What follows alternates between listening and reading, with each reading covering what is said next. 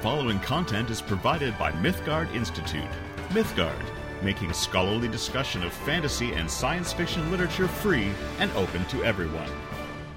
To the Mythgard Academy. This is session number two on Out of the Silent Planet, and we're hoping actually to get to Malacandra today, so that would be a good thing. I'm going to try to move along more efficiently than I did last time, which is kind of a resolution I've made a lot over the course of my career. anyway, off we go. Okay, no, not off we go. First, two quick announcements. Uh, we have three three quick announcements. Um, we have two moots upcoming. Our regional moot season, our, our, our spring season is beginning here soon. Uh, we have two moots coming up in the month of February. On February 8th, we have Tex Moot down in Houston, Texas. Uh, and our own Trish Lambert is going to be the, uh, uh, the keynote speaker there. So I hope you'll be able to join us there if you're anywhere in the Texas area. Um, and. Um, uh, again, that's Saturday, February 8th. And then on the 22nd of February, two weeks later, we have SoCal Moot uh, out uh, in Los Angeles. In fact, uh, it's going to be. Um, uh, it's going to be in Hollywood. Actually, we are gonna uh, we're holding SoCal Moot at the Netflix headquarters this year, uh, which is kind of kind of awesome. Uh, so that's what we're doing on the 22nd of February out in Hollywood. Uh, you can find more information on both of these moots on the Signumuniversity.org homepage. Um, uh, just scroll down a little bit. So yeah. Um, Oh, Jocelyn, yeah, there's a good reason you don't know about that yet because we're we were only just announcing this. Finally, we were uh, we were having some uh, wanting to make. I, have I've been wanting to announce that for a while, but we needed to confirm it. So we finally received confirmation, and so can confirm it. The registration isn't open for uh, uh, for SoCal Moot yet. Um, that'll be coming out soon. So I just wanted to mention it on a in a save the date kind of way. Uh, and the call for pa- uh, papers and presentations is open there. So if you want to uh, uh, to to give a presentation or think about participating in a discussion, um, you should you should definitely look into that information is on the page there. So, um, anyway, uh, and the third uh, really quick one is that we're this is Wednesday. We're in the middle of our first uh, first week of the spring semester in our MA program, uh, uh our Signum MA program. Uh, it's not too late to join some of our classes, especially if you wanted to join in as an auditor. You can even join in to take the courses for credit still for the first two weeks. But obviously, sooner is better than later when it comes to joining the class, as you're missing stuff already. So. Um, uh, but definitely happy to have folks, especially people who want to audit, especially if you wanted to audit the new live course that we're offering this term, uh, which is our uh, classical myths and legends class. So anyway, um, there, uh, there we are. There we are. Um, oh, too old not to. The SoCal Moot page isn't up yet. Okay, sorry, I I, I, I overstepped there. Um, save the date again. Save the date. The page will be up soon. Uh, so that's uh, that's again the twenty second of February. Uh, and I got I'm, I'm, getting ahead of myself here uh, in my excitement about the confirmation. Uh, so more information will be available soon. Uh, but do keep that in mind, and you can begin thinking through your proposal uh, for a presentation for that. So there we go. Thank you, Too Old Not To, uh, on uh, the Twitch chat there for uh, uh, pointing that out. Okay. All right. Now let us get back to the text. So we had just blasted off. We were standing out from Earth at, at 85,000 miles, uh, and Ransom was coping with this fact for the first time. Um, and this begins the the the really kind of the meat of the entire uh, book, really. Um, Lewis is quite unapologetic about the fact that for him, one of the things that he really loves about science fiction as a genre is the way that it enables us to. I mean, it's it is for him very like fantasy. The two of them are very similar. They're not exactly the same, but they're very similar. And the t- the things that they have in common, the fundamental things that fantasy and science fiction have in common, is the the what if games that you can play. Right, the the way in which one's imagination is not totally free to like go in totally different ways. So, like for instance, he's not imagining that on Malacandra gravity doesn't work or gravity works the opposite way or something like that, right? Um, there are. Um, you know, sort of rules. He's still operating generally within the rules of our solar system, at least the rules of our solar system as they were understood and as he was imagining them. But there's still a lot of, um, there's still a lot of uh, of scope for imagination, uh, and both in the terms of imagining what something would be like, what it would be like to be out in space, or like a what if it were like this to be out in space, right?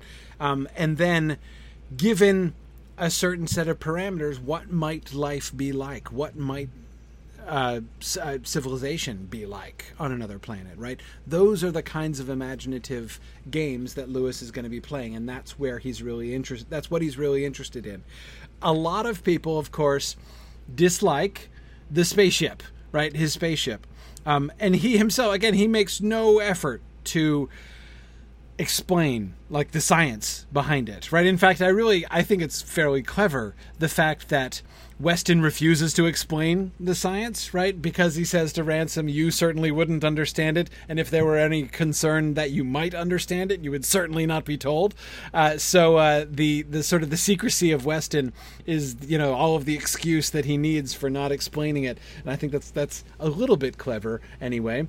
Um, but uh, but he is not at all interested in the mechanism of the thing, right? He is not at all interested in how the spaceship travels. He needs to get Ransom from Earth to Malacandra so that Ransom can have these experiences on Malacandra so Ransom can go through what he goes through. That's what he's really interested in, right? Um, and it's not that he's uninterested in the journey he's very interested in the journey through space. He's just not interested in the mechanism of the journey, right? He's not interested in the motive power of what drives the spaceship or how fast it's going or anything like that, right? What he is interested in is the experience of being in the heavens, as we'll get to here in our in our early passages. Um, but I think it's. Um, uh, you know, different people will react to it different ways. Some people love the how part, you know, and, and as we talked about before, there's whole sort of you know subgenres of science fiction that are intensely interested in in the how. Those that that Lewis in one of his essays called the the the the, the, the fiction of the engineers, um, which is fine. Like he doesn't say that in scorn. It's it's it's like that is what it is. People like that, and that's fine. So if you're not if your tastes don't run alongside Lewis's here, that's okay.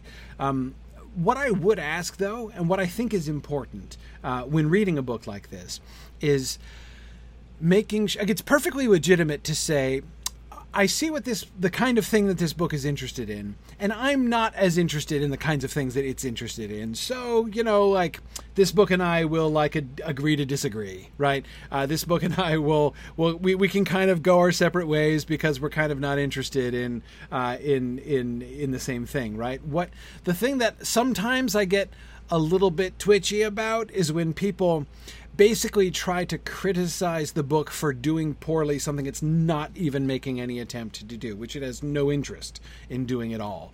Um, so that's the part that I I, I, I I, I, get a little cranky about sometimes. Um, just on general principle, I think it's not it's not about defending this book. It's about uh, I think just, just kind of good approaches to reading. The important thing is to try to figure out like what is this book doing and what is this book interested in and you don't have to share its interests. Um, but it's it's not quite fair to essentially say I don't like this book because it isn't another book, which is essentially what you're saying. If you if what you're wanting is more about the mechanism of space travel, um, uh, yeah, yeah. Um,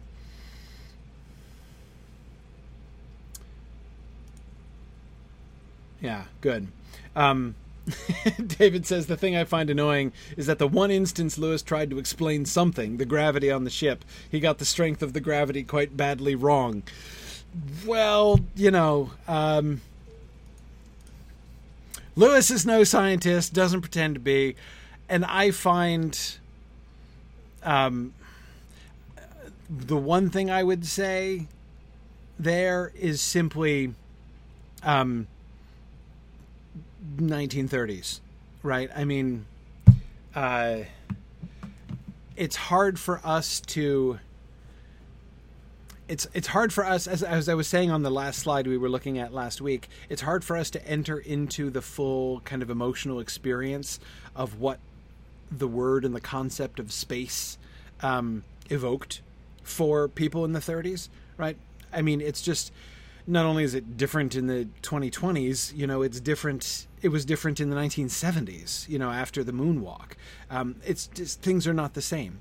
Um, nor, of course, I think are things the same after Star Trek and Star Wars. Honestly, so um, that's one sort of example along those lines. But the other thing, you know, David, that I keep coming back to there is again like we've seen so many you know videos of like real astronauts on real spaceships and what things are like. Uh, it's hard to kind of put us back into a place of imagining um, uh, imagining completely uh, what it's um, you know knowing nothing right? Knowing nothing uh, uh, firsthand uh, and trying to to sort of guess. But again it's not about guessing. That's one of the things that some science fiction books do is try to get it all right, right? Try to guess exactly how things would work under these circumstances and everything. And Lewis does some of that, but it's it's it's not about it's it's not the science that he's interested in, really, right? Um, what he's interested in is are these two things, namely space and the foreign planet, as the framework for an imagined world, right? And having, uh, and he invites us to enter into this secondary world that he's creating. And that invitation and those secondary worlds are not qualitatively different. Like that process on our part as readers is not qualitatively different from the invitation that we get, you know, when we're reading The Hobbit, for instance right? And we're being invited to invest secondary belief in a secondary world, right?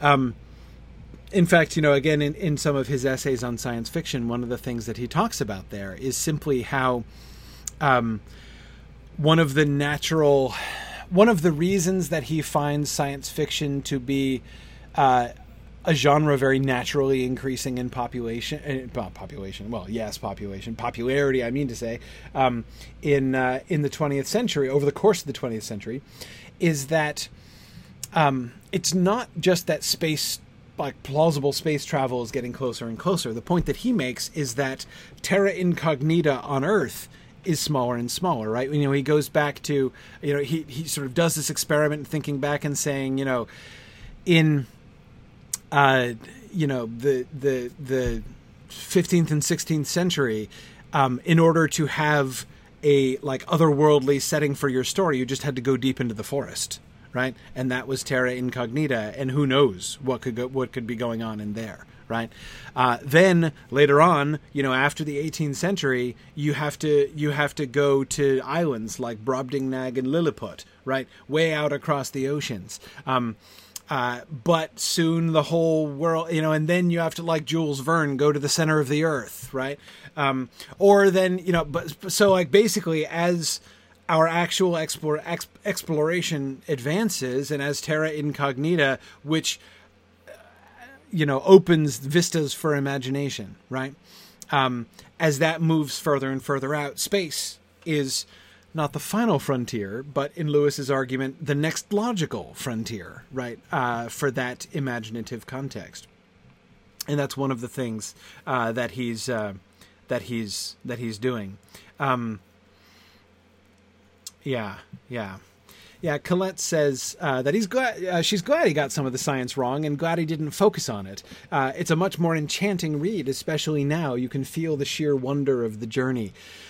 Yes, uh, Colette, I agree. In many ways, I agree. Um, you know, a a book which attempted to accurately predict what it would really be like, you know, based upon all possible available scientific evidence and speculation, what space travel would actually be like and feel like.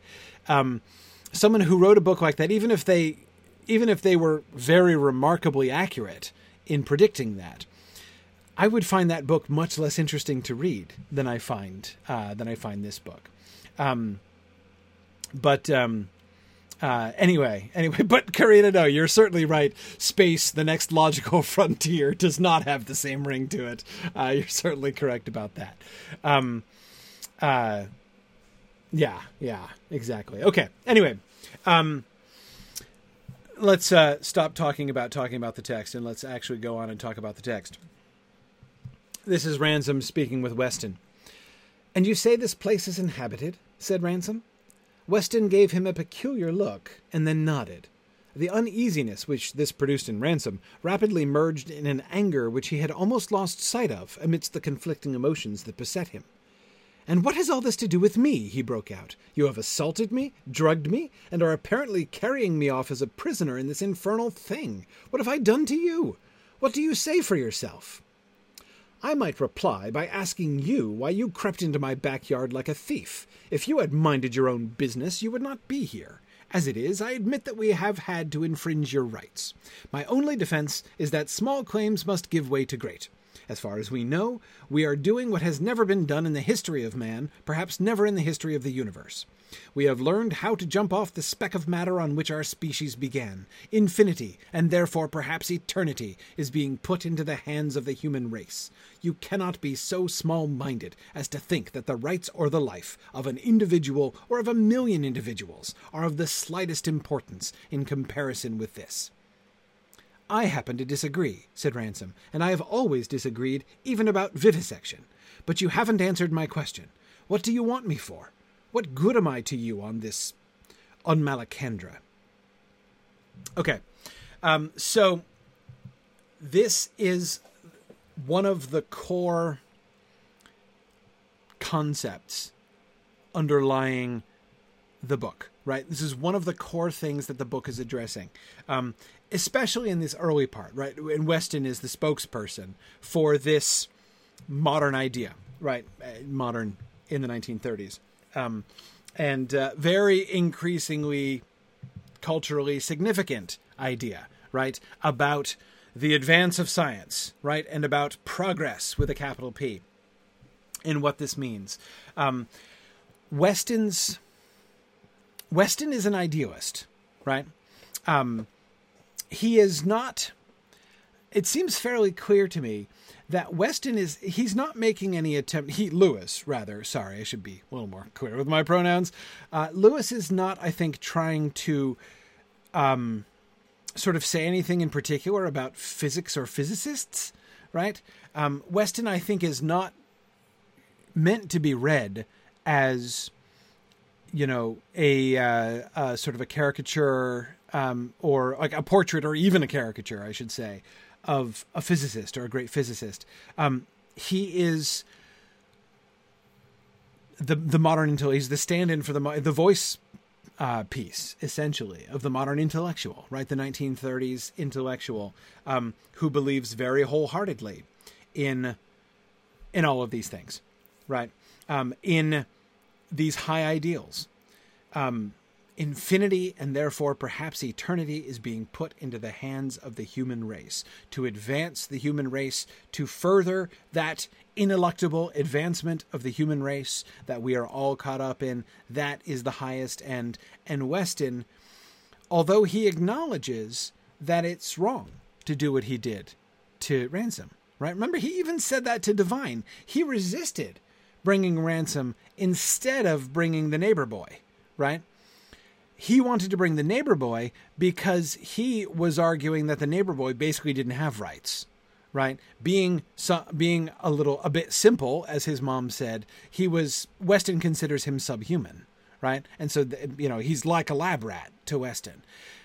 Ransom although he doesn't approve although weston doesn't approve of ransom um, he nevertheless acknowledges that ransom as an intelligent if misguided uh, human be- is at least a human being, right, and has some kind of claim. However, look, there's no question about the fact that the claims of one person obviously totally outweighed uh, by the the good of the entire human race and of the, the the spectacular significance of this program that they are that they are caught up in right ransom disagrees i don't know Good, Jennifer. That's exactly what I wanted to address. I think that to many modern people, the reference to vivisection might seem a little bit odd, uh, or even a bit like a non sequitur. So, vivisection, of course, vivisection means cutting open and experimenting on animals while they are still alive, right? So, cutting open you know, like a rat or a cat or a dog or something while it lives to be able to see how its systems are working, right? It was a, it was a, it was a, um, a technique, of course, is for increasing our understanding of the biological system, basically. But there were many who said it's wrong. Like, I don't care if it's just a cat or a dog or a rat, you are inflicting horrible pain on that creature, and the ends don't justify the means. Yes, through the research you are doing in uh, through your vivisection, you may be gaining knowledge that could be used to, you know, for good ends, right? That um, that could be used uh, to uh, uh, you know help cure diseases and and further surgical techniques and all these kinds of things. Um, but uh, but it's it's but again, so there were there. It, it, this was a hot topic in the first like quarter of the 20th century, um, and there were a lot of people. Um, one other contemporary uh, example jumps to my mind. Uh, you may, if uh, if you're a, a, a, murder mystery fan and you have read any Dorothy Sayers, the Lord Peter Wimsey books, in the very first Lord Peter Wimsey adventure, Whose Body, um, the guy, I'm pretty sure it's the guy who ends up as the corpse. Uh, has the he goes around handing out anti vivisection pamphlets from door to door in his apartment building because it's a cause that he cares about very much. Um, uh, anyway, so it's uh, uh, it's uh, yeah, Jocelyn. I'm a huge fan of Dorothy Sayers. Uh, as Tolkien was not, uh, at least not of the Lord P- Peter Wimsey books. Um, but uh, I'm a I'm a I'm a I'm a big fan of uh, all of the Lord Peter Wimsey stuff.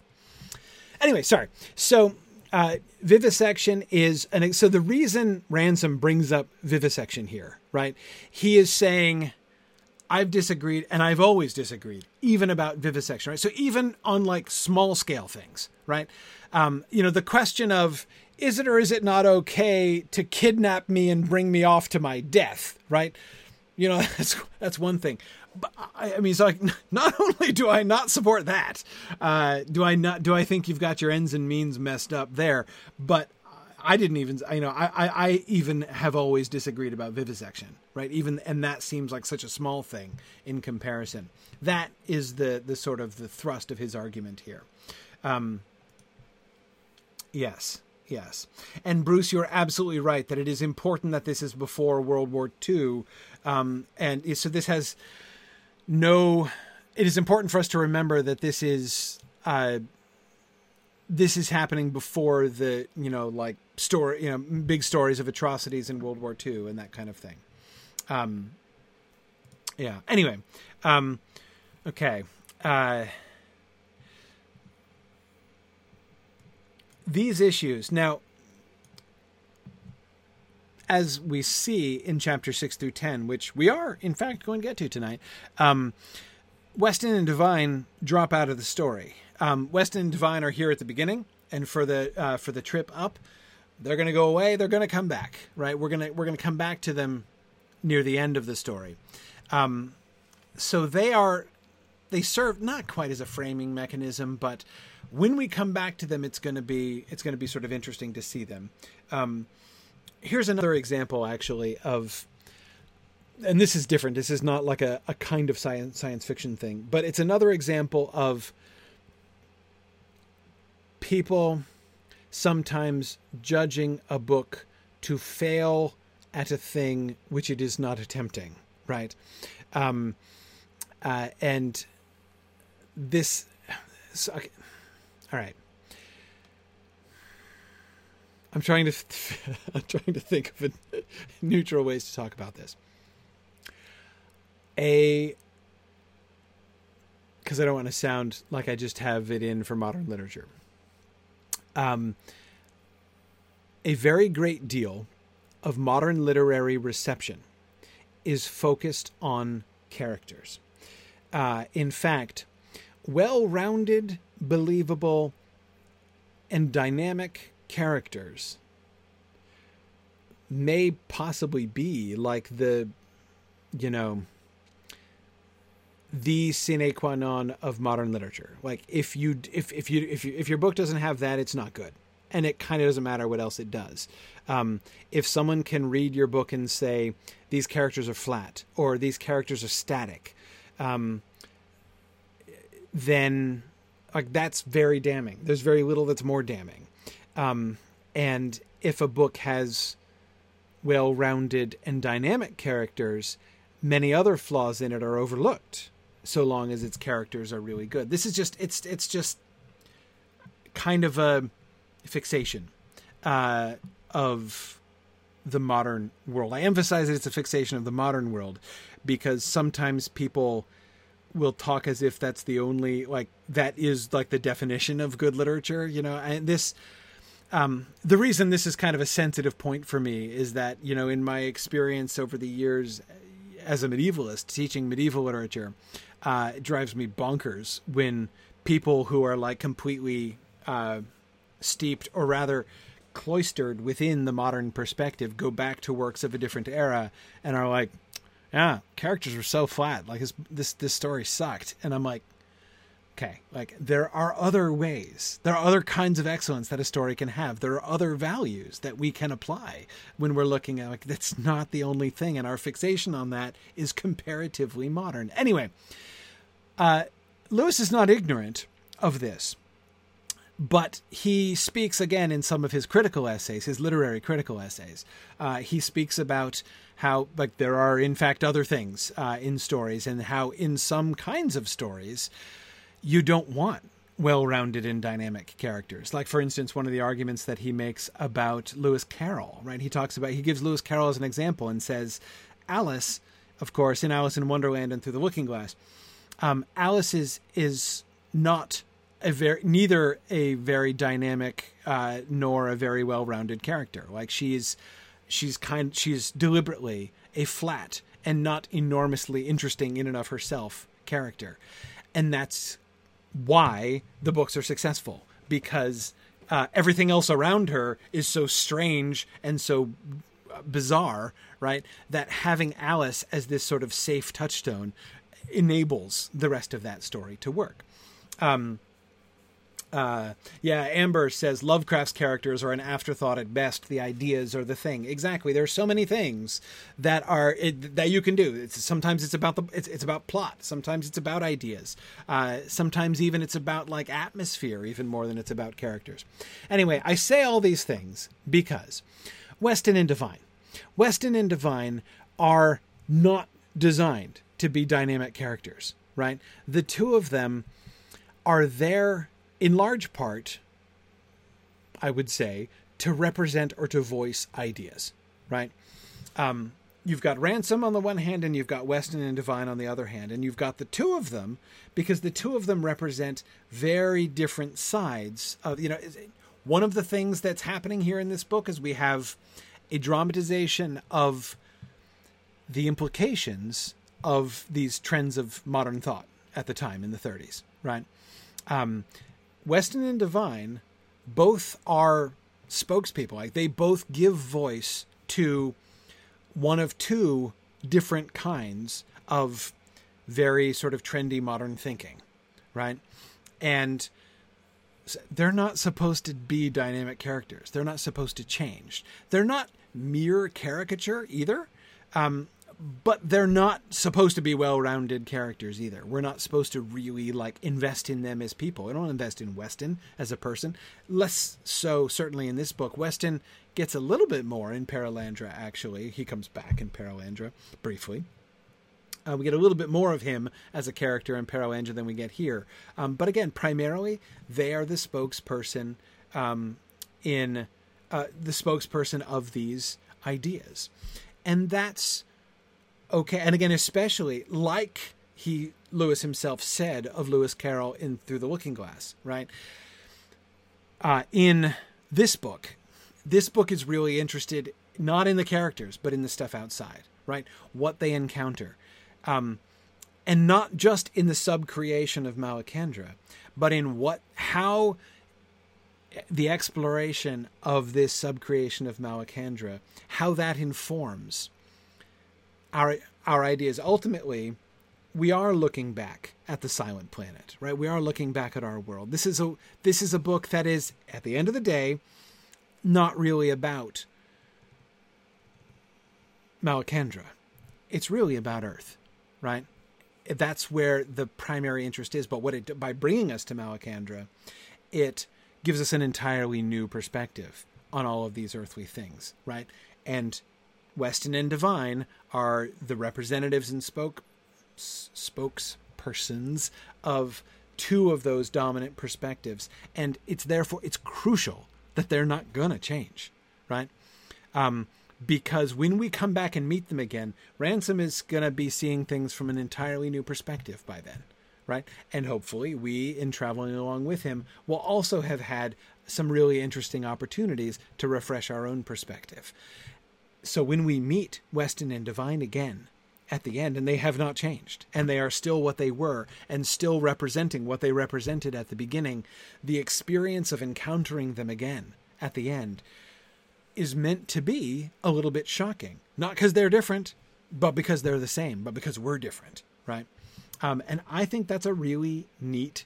Um, I, I think that's a really nifty project that it's undertaking. Um, Colette, it absolutely would. Developing Weston and Devine too much as individual characters would muddy the ideas and distract from the plot. It absolutely would. It absolutely, it's crucial that they remain static in that way uh, in order for the book to accomplish its end. Now, if you don't like the end, again, if it doesn't speak to you, if you're not interested in that kind of story, it's okay. Nobody can force you to be, to like that that kind of thing, right? But again, the thing that I think is only fair is to first see what the story is in fact trying to do and not uh, you know pronounce it a bad story because it does not it fails to do the thing that it isn't attempting to do uh, is is the is the thing. Um, but um, anyhow yeah yeah. Um, oh sarah cool. Yeah no it's it is this is a kind of th- unless you read a substantial amount of non-modern literature, it's something you can totally take for granted. The whole character-centric thing of modern of modern literature. Um, it's a it's a it's a comparatively new uh, thing. Um, it's not to say that there was no such thing as character development or anything. I'm not. I'm not. You know, making those kinds of uh, those kinds of, of, of exaggerations. But but it certainly wasn't about. It wasn't about that, and that was certainly not the fixation uh, of things. Um, but um, anyway, okay. Hmm. Karita says that uh, Weston and Devine are one or two steps removed from characters in a morality play. Yeah, that's a good way of thinking about them, actually. And then Karita goes on to ask if they were in a morality play, what would they be named? Well, one thing I can tell you, Karita, is that Devine's name, I think, is deliberately ironic, right? Um, as his his attitude is exactly about the profane, right? Not about the divine. Um, and uh, yeah, I don't know. That's a, that's a really interesting question. Um, but we'll um, we'll come back to that maybe. Uh, Karita again when we meet them again near the end of the book that'll be that that that would be an interesting time to return to this uh, to that question. Okay, let's go on. Well, said Ransom, you hold all the cards, and I must make the best of it. I consider your philosophy of life raving lunacy. I suppose all that stuff about infinity and eternity means that you think you are justified in doing anything, absolutely anything, here and now, on the off chance that some creatures or other descended from man as we know him may crawl about a few centuries longer in some part of the universe. Yes, anything whatever returned the scientist sternly, and all educated opinion, for I do not ca- call classics and history and such trash education, is entirely on my side. I am glad you raised the point, and I advise you to remember my answer. In the meantime, if you will follow me into the next room, we will have breakfast. Be careful how you get up. Your weight here is hardly appreciable compared with your weight on Earth. Um, yeah, uh, Brian and Bruce are both wondering if uh, uh, Weston, if Weston's name is meant to suggest that he's like the epitome of modern Western thought, maybe something like that. Uh, it it, it kind of works uh, in in uh, in some ways. Um, Ransom does not spend much time arguing his side of things, right? He doesn't try to dispute with Weston.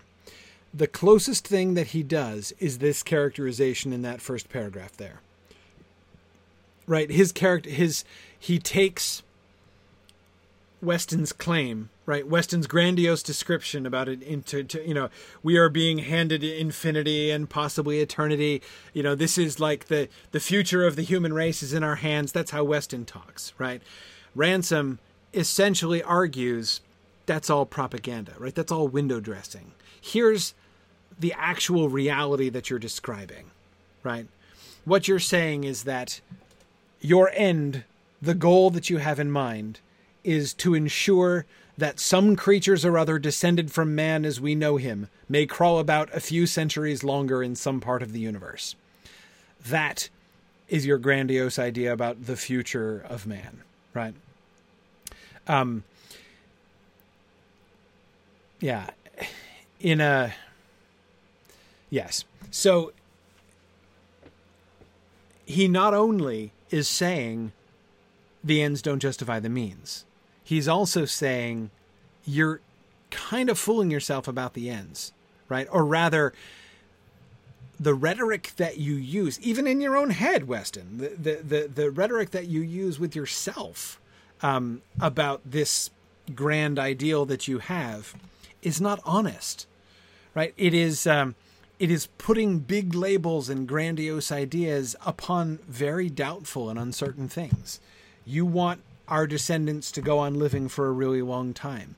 Um, is that is it good that they should do so? Right? Will they be happy if they do so? Like what the, you know? It's the assumption that that end is a worthy end in itself. Is the I mean, he's pointing to like what is the core of your belief, right? Why do you want that end? why do you think that that end is so wonderful that it endure that it justifies you in any means that you could take along the way here it's worth killing other people in order that what maybe you increase the odds that something somehow descended from us under what circumstances we don't know may exist for a little bit longer maybe right that's that's like why do it why do it um uh yeah, yeah.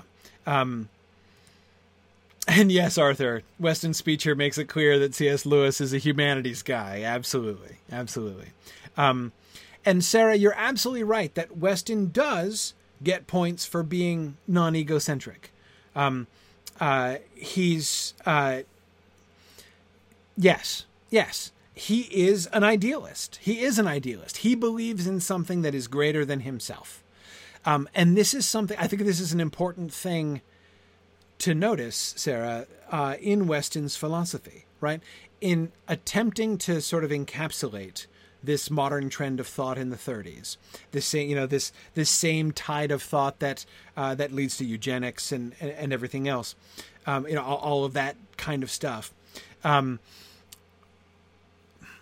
he he is not saying really at heart it's all like base and crude and um, you know like these people are all just arrogant and selfish and uh, I mean arrogant yes but um, you know they're he, he's not saying that right he he acknowledges that Weston has he is an idealist he has ideals right Ransom questions the ground of his ideals right what really does that end you're shooting for boil down to? Have you ever have you ever really thought it through in cold prose, Weston?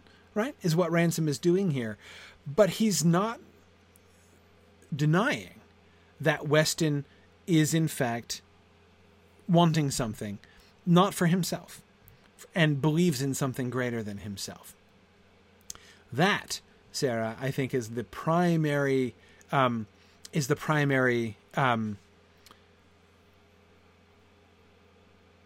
conflict, or not conflict, the primary difference, basically, between Weston and Devine, right? Devine is very self centered, right?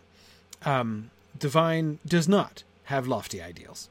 Um, that is where Devine is sort of the flip side of the coin there. Yeah, it's interesting. Stephen says that um, uh, it's not a problem with being self centered, but with being empty. Yes. Um, and trying to puncture this sort of empty rhetoric of this sort of kind of idealism is one of the things that Lewis, I think, is, is fairly clearly attempting here. Um, yeah, yeah. Um, yeah, good. Okay, let's keep going. Now we get to the experience of traveling in space. All this, as I have said, was sufficiently disquieting. That is, his thought about being kidnapped and taken to a foreign land by force for some reason he doesn't know, and all that kind of thing. The odd thing was that it did not very greatly disquiet him. It is hard for a man to brood on the future when he is feeling so extremely well as Ransom now felt. There was an endless night on one side of the ship and an endless day on the other. Each was marvelous, and he moved from the one to the other at his will, delighted. In the nights, which he could create by turning the handle of the door, he lay for hours in contemplation of the skylight. The earth's disk was nowhere to be seen. The stars, thick as daisies on an uncut lawn, reigned perpetually with no cloud, no moon, no sunrise to dispute their sway. There were planets of unbelievable majesty and constellations undreamed of. There were celestial sapphires, rubies, emeralds, and pinpricks of burning gold. Far out on the left of the picture hung a comet, tiny and remote, and between all and behind all, far more emphatic and palpable than it showed on earth, the undimensioned, enigmatic blackness. The lights trembled. They seemed to grow brighter as he looked. Stretched naked on his bed, a second Danae, he found it night by night more difficult to disbelieve in old astrology. Almost he felt, wholly he imagined, sweet influence pouring or even stabbing into his surrendered body. First, let me just make sure everybody understands the references there. A second Danae, what does that mean? This is where we need, I don't know, a class in classical myths and legend. Oh, wait, we're offering one this term. What's that? Who was Danae?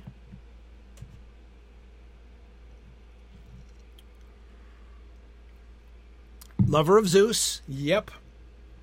But what's the important bit? This is for yeah, this is this is from Greek mythology.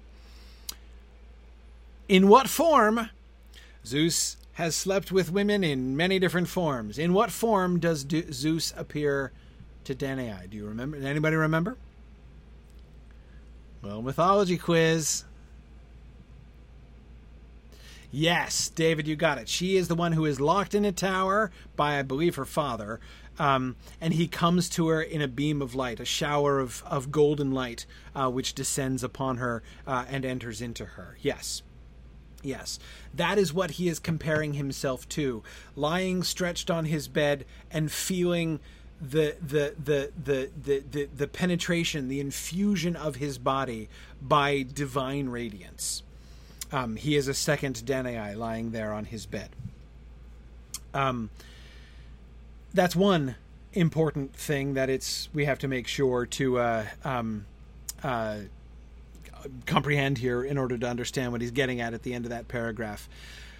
The second thing, the sweet influence thing. Uh, he's making a very specific reference, uh, which uh, uh which I want to make sure I explain.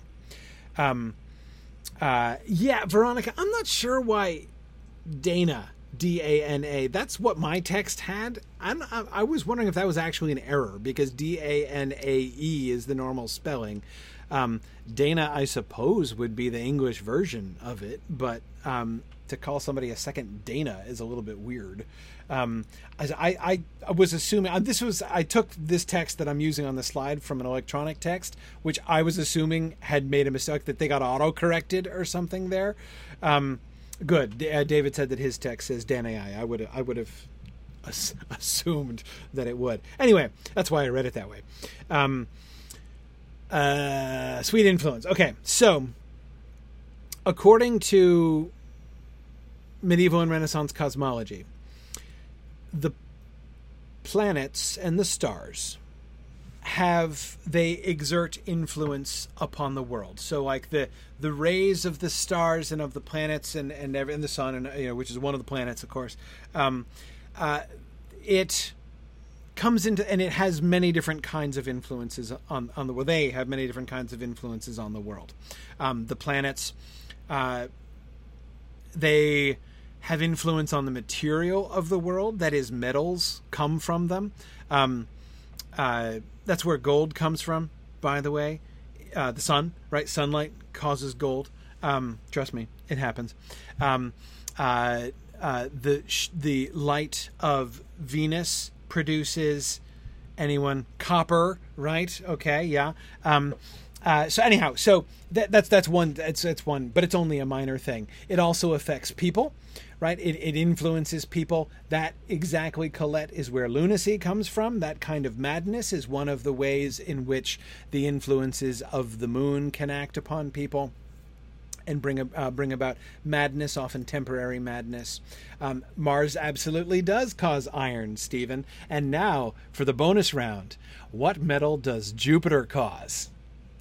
Anyway, okay, so uh, it also so it affects people. This is also where uh, the idea of people being uh, affected at their birth came from as well.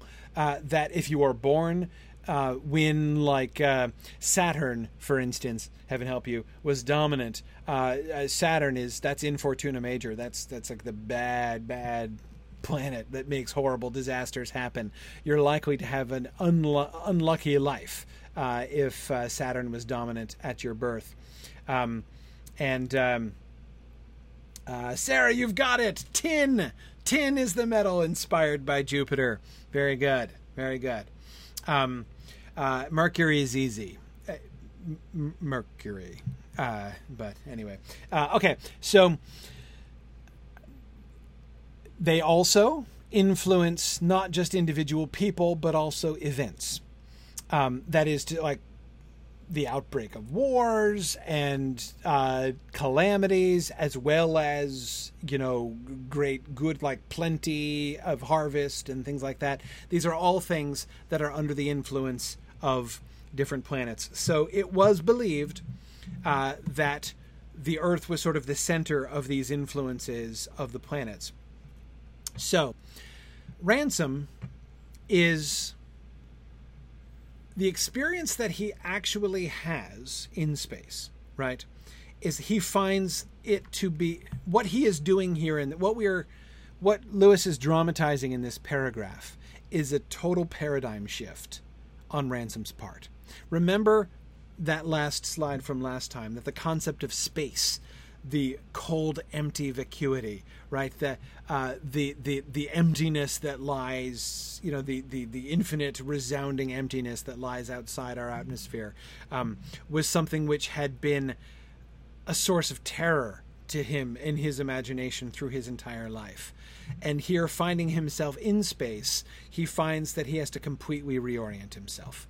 Right? He is not any longer um, he's in space and he finds himself not to be an emptiness, but to be surrounded by glory, right? As he's looking out and, the, and you see these this beautiful description of the stars with no atmosphere, right? Um, and the radiance of the sun again not dimmed by atmosphere. Uh, and uh, he is, um, yeah, he's he's. Uh, he finds the experience to be almost the opposite of what his own imagination, sort of prompted by his sort of cultural context, what it led him to imagine. And he, of course, Ransom, is uh, you know, a philology don, so he's read quite a bit of old books. So he knows all about the medieval ideas of space. Uh, how and they never used the word space, of course. Of course, they called it the heavens. And when he gets out there, he has this reorientation where he realizes, you know what? It's more like what the medievals said than what the moderns imagine, right?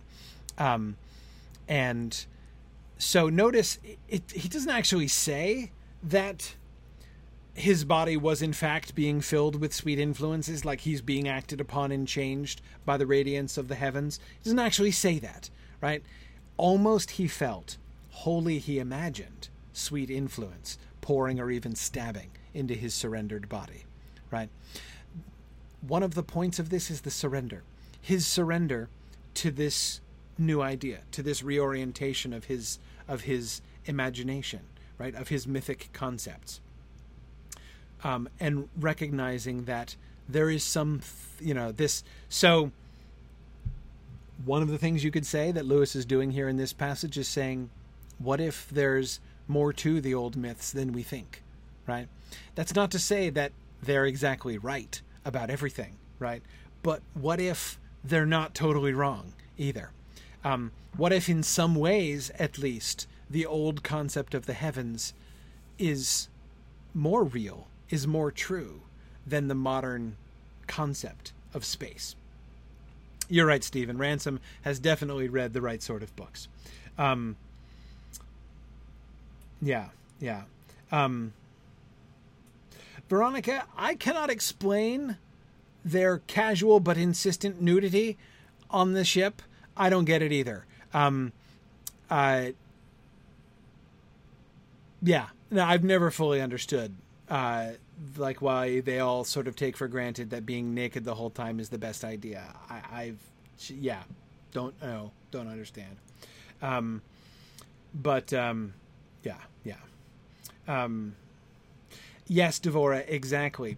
I agree with you. Presumably, Weston and Devine don't feel like this, right? Um, maybe because they're not surrendered. She asked, still focused on their own ideas.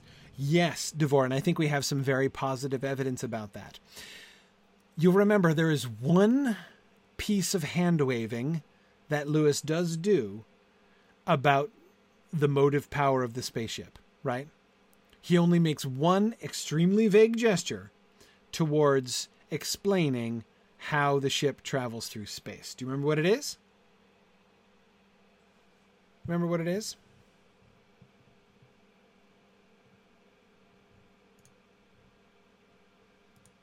Yes, David, exactly. He's uh, he's taking advantage of an hither of a hitherto unknown property of sunlight. Right, there is something in the solar rays which he has discovered, and which he has learned to harness. We don't know what it is. We don't know how he's harnessed it. Those are all anyway trade secrets, and Weston wouldn't tell you. Um, uh, but, but that's it. So, Devora, you see the significance of that, right? Weston not only has reason to suspect that there is power in the rays of the sun. He's proved it scientifically. His entire ship runs on it, right? He knows his whole thing is that he discovered that the rays of the sun have a power and a potency beyond what is normally experienced and uh, uh, and perceived by people and and something that is unimagined by most other modern people. And yet, Devora, he does not have Ransom's experience here, right? He does not seem to share Ransom's perspective. And the difference, it's not that he's unaware of it, it's that he's not surrendered to it. Um, and I think that that's, um, uh, I think that that's really interesting, right?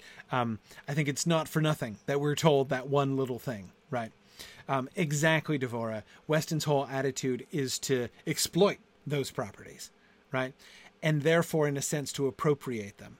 His power, in a sense, is based upon the power that he is harnessing out of the sun, right? The power that he has identified and is making use of.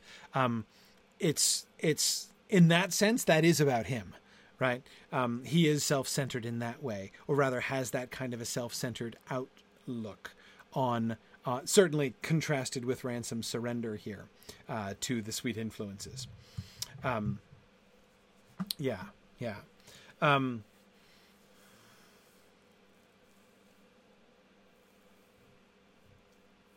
yeah, good. Um,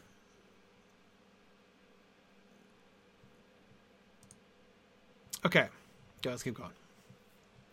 But Ransom, as time wore on, became aware of another and more spiritual cause for his progressive lightening and exaltation of heart.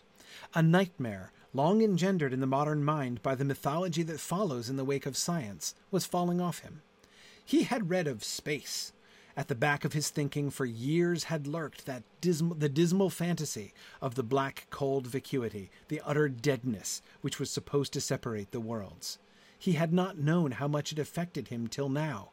Now that the very name space seemed a blasphemous libel for this empyrean ocean of radiance in which they swam. He could not call it dead. He felt life pouring into him from it every moment. How indeed should it be otherwise, since out of this ocean the worlds and all their life had come? He had thought it barren. He saw now that it was the womb of worlds, whose blazing and innumerable offspring looked down nightly, even upon the earth, with so many eyes, and here, with, with how many more? No, space was the wrong name. Older thinkers had been wiser when they named it simply the heavens the happy climes that lie where day never shuts his eye up in the broad fields of the sky. He quoted Milton's words to himself lovingly, at this time and often. Yeah, Stephen, he's totally read the right books. Um,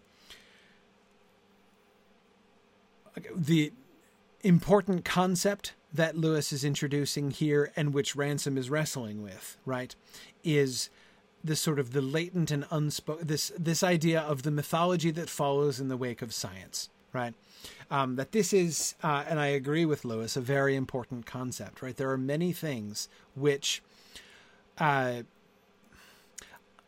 and I think it, it, Lewis argues, and I agree with him, that in the modern world, there's a there's often a very general lack of distinction about this. One of the myths that he talks about a lot uh, is sort of the um, the the myth which is the modern myth which is most mo- which is most generally associated with evolution right? The evolutionary myth. Now keep in mind this is lewis we're talking about he does not use the word myth in the modern sense right the way that moderns use the word myth to mean something that's false but people believe it anyway right that's that's kind of the modern definition of the word myth and lewis uh, almost never uses the word in that sense, right? A myth is a much more important thing, right? It is uh, it is it, it is a thing that people believe in. Um, it is a it is a concept. It is a uh, it is like an archetypal idea, right? And the point that he makes about that he's making about space here, right, is that the as we have come to learn more about the solar system and as we have you know, up through the 30s, speculated more and more about what, you know, space is like. Um, a mythology has, you know, has grown up in the modern mind. I mean, this is, um, uh, this is, uh, um, this, it, this, this happens. Like, it's not like people are, per, you know, he's accusing people of, uh, like perpetuating myths in order to deceive people or convince people or something like that. It's it's just it's how we think, right? Um, we create mythologies, and if we're not conscious of it, like if we if uh, if if you're a person who, you know, doesn't like mythology and dislikes mythology, it just means that the mythology that you are invested in is going to be unexamined by you, right? That's Lewis's argument, anyway. That like we as human beings are inveterate uh, myth makers, um, and and we just so like that, and and again, what he's pointing to here is the link between the the the mere statements of fact, which are the result of scientific observation, right, and the concept and the ideas that they evoke, right? The concepts, the the feelings, um, the overall sort of worldview that they in, that they bring forward, right? That they that they encourage. Um, that's what he is. Uh, um, uh, that's what he's sort of pointing to here. Um, yeah, yeah. So when I mentioned the evolutionary myth, again, the point is not that Lewis actually said on several occasions that he, you know, he says he's not really 100% sure that he's convinced in evolution, but his objections to it are not scientific. Like he, he, he doesn't have any necessary objection to the idea of of uh, of evolution um, that is of gradual changes over time occurring uh, in the biological world. Um, what he what what he's talking about is the myth that underlies it. The myth that he points to there is the myth of progress, right? This idea that the world is trending to like greater and greater perfection and greater that there is this natural drive in the universe towards progress and perfection. Um, that's the myth that underlies and, as he argues, supports the evolution. Like the you know, the, he's like there's the, there's a reason that uh, the um, um, you know the doctrine, the teaching of evolution uh, uh has become uh, uh, is is like seized upon so quickly uh, because it it is in it's it's in sync with that mythic idea, which was already um, growing, which is already there in the 19th century, even before Darwin published. Anyway, um, let's keep going. This is um, the overheard conversation right? So Weston outside the door, or sorry, Ransom outside the door, hears Devine talking to Weston, and he can't hear Weston's side. All he can hear is Devine's side. I love this as a literary technique on Lewis's part because of the way that it invites us to fill in the blanks, right? Invites us to imagine Weston's half of the conversation, right? How should I know? said Devine. It may be some sort of chief, much more likely a mumbo jumbo. This time came a very short utterance from the control room apparently a question. Devine answered at once. It would explain why he was wanted. Weston asked him something more. Human sacrifice, I suppose. At least it wouldn't be human from their point of view, you know what I mean? Weston had a good deal to say this time, and it elicited Devine's characteristic chuckle. Quite, quite, he said. It is understood that you are doing it all from the highest motives. So long as they lead to the same actions as my motives, you are quite welcome to them. Weston continued and this time Devine seemed to interrupt him. You're not losing your own nerve, are you? he said. He was then silent for some time as if listening. Finally, he replied, If you're so fond of the brutes as that, you'd better stay and interbreed. If they have sexes, which we don't yet know. Don't you worry. When the time comes for cleaning the place up, we'll save one or two for you, and you can keep them as pets or vivisect them or sleep with them or all three, whichever way it takes you. Yes, I know. Perfectly loathsome. I was only joking. Good night. What do we learn from this conversation?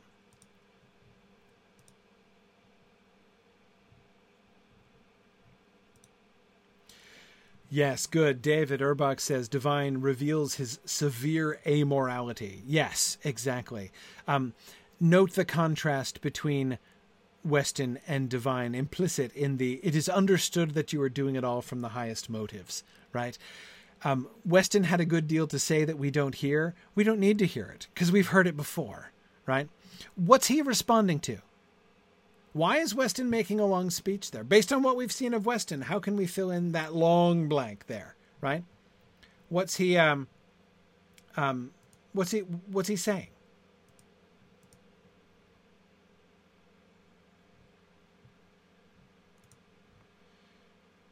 yes, Devora, he's justifying why it's okay to bring another human being to sacrifice to the chief or mumbo jumbo or wh- whoever it is, right?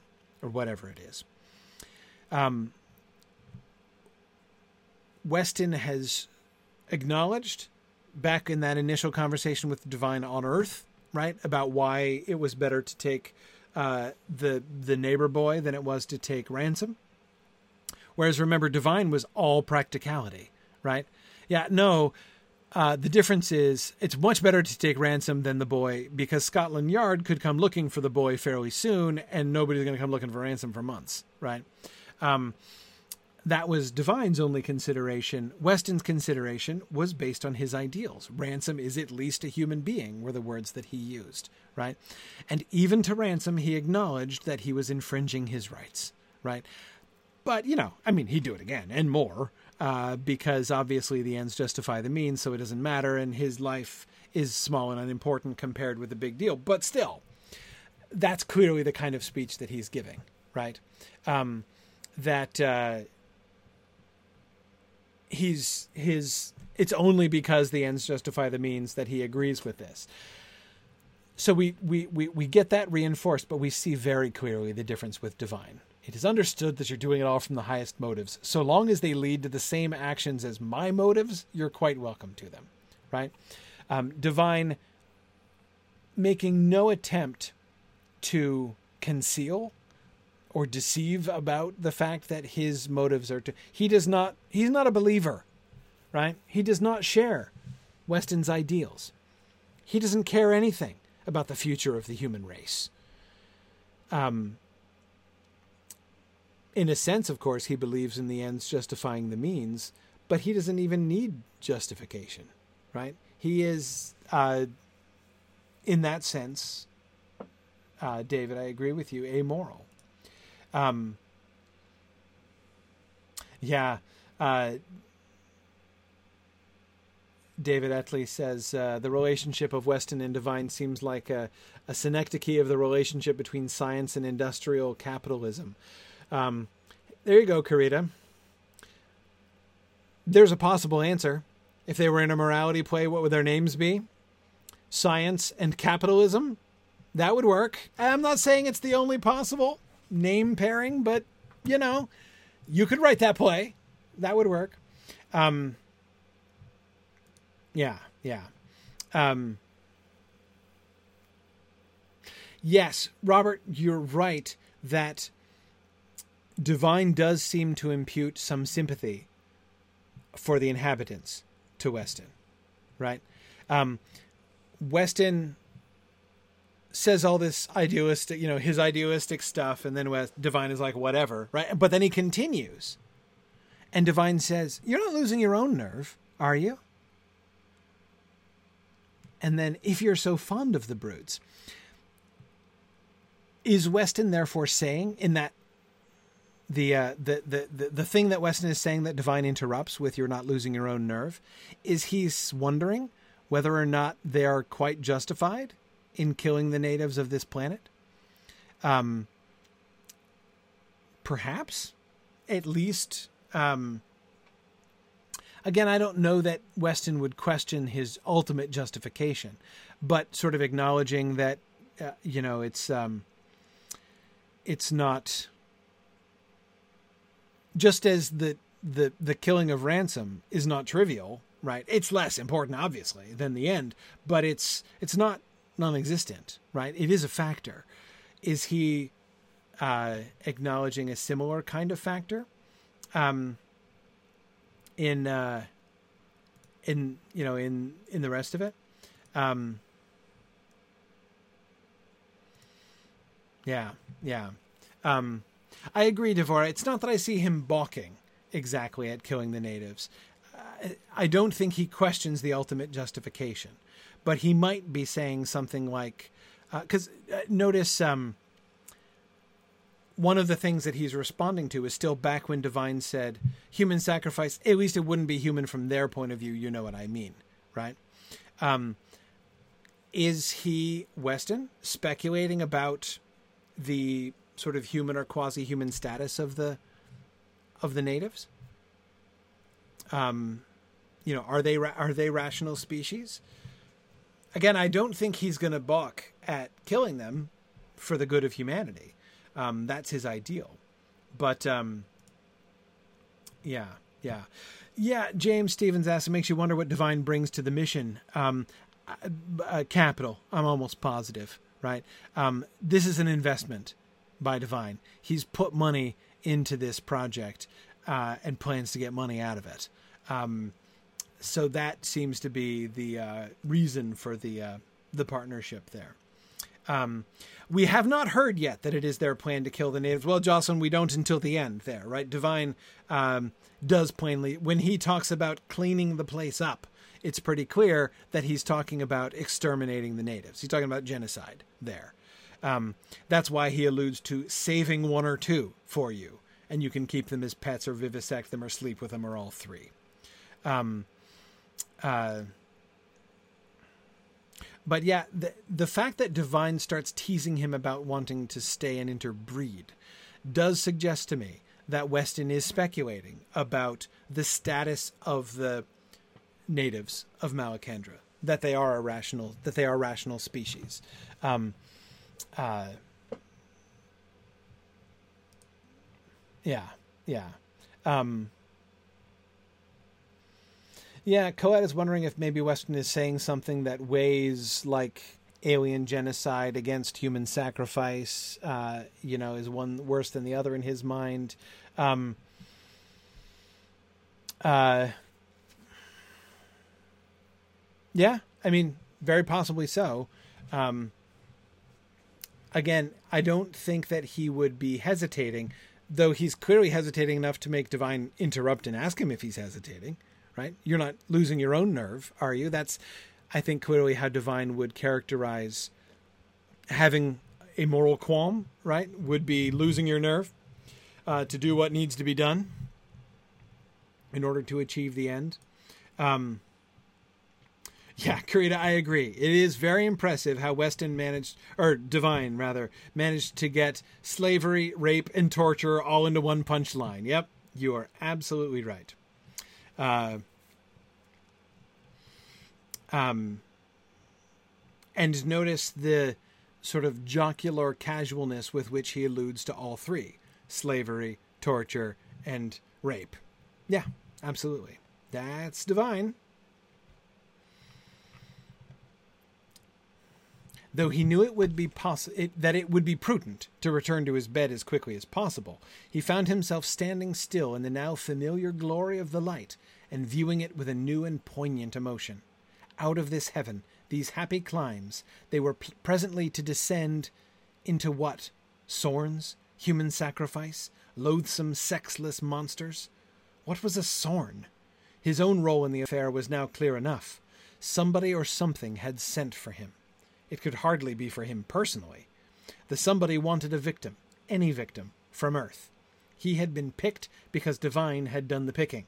He realized for the first time, in all circumstances, a late and startling discovery that Devine had hated him all these years as heartily as he hated Devine. Another one of those small, um, uh, small reorientations, right? But those kinds of reorientations are happening throughout, right?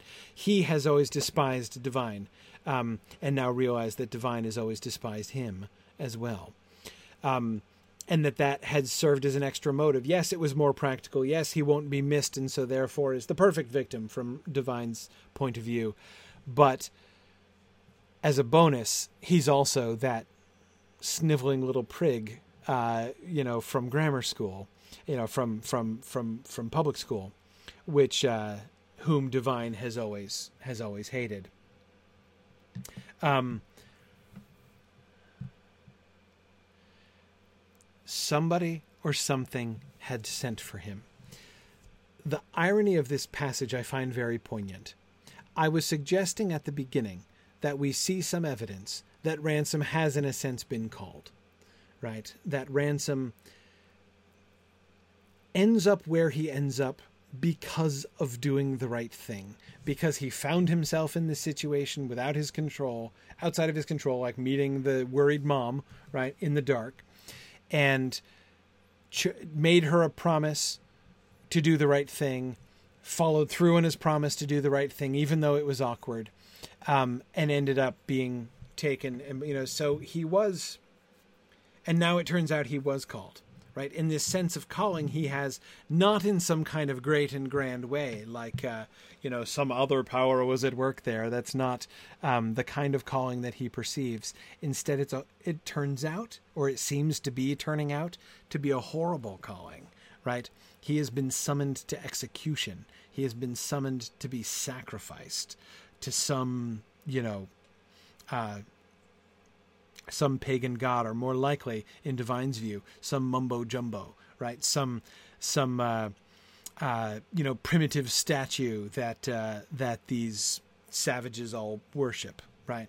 Uh, that's uh, what he sort of has in mind. Um, and you're right, David, that Ransom also had been rather self focused, right? We see him focused outward in his surrender to the heavens and his re- the reorientation of his perspective there. Um, but he does have this that there is still within him, I agree with you, that tendency to, to sort of think uh, of himself very naturally, right? Not criticizing, but you're right about that tendency. Um, But what was a Sorn? When he saw them, he would eat out of Weston's hands, quoting Devine there. His mind, like so many minds of his generation, was richly furnished with bogies. He had read his H.G. Wells and others. His universe was peopled with horrors such as ancient and medieval mythology could hardly rival no insect like, vermiculate, or crustacean abominable, no twitching feelers, rasping wings, slimy coils, curling tentacles, no monstrous union of superhuman intelligence and insatiable cruelty seemed to him anything but likely on an alien world. By the way, how awesome is that sentence? I love that sentence. No insect like, vermiculate, or crustacean abominable. I love that phrase. Oh man. Vermiculate is the word of the day, by the way. Um, it, it, means, I believe, worm like, right? Uh, but anyhow, okay. The Sorns would be, would be, he dared not think what the Sorns would be. And he was to be given to them. Somehow this seemed more horrible than being caught by them. Given, handed over, offered he saw in imagination various incompatible monstrosities, bulbous eyes, grinning jaws, horns, stings, mandibles, loathing of insects, loathing of snakes, loathing of things that squashed and squelched, all played their horrible symphonies over his nerves. But the reality would be worse. It would be an extraterrestrial otherness, something one had never thought of, never could have thought of. In that moment, Ransom made a decision. He could face death, but not the Sorns. He must escape when they got to Malacandra, if there were any possibility. Starvation, or even to be chased by Sorns, would be better than being handed over. If escape were impossible, then it must be suicide. Ransom was a pious man. He hoped he would be forgiven. It was no more in his power, he thought, to decide otherwise than to grow a new limb Without hesitation, he stole back into the galley and secured the sharpest knife. Henceforward, he determined never to be parted from it. Yeah, Karita asks, is Ransom Catholic?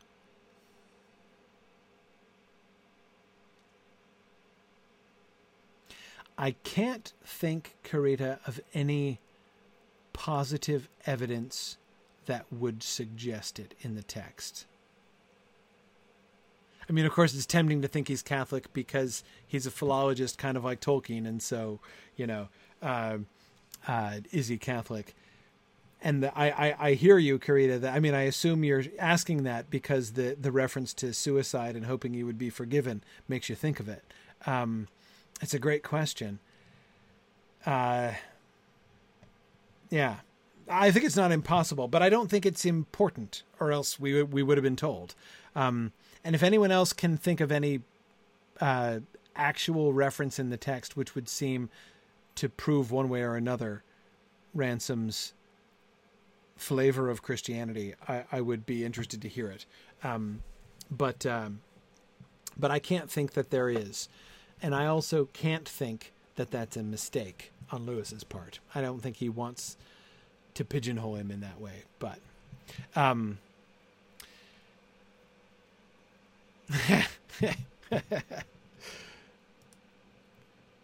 yeah, three of you right in a row. Um, three of you right in a row asked if Lewis had ever led, uh, read Lovecraft.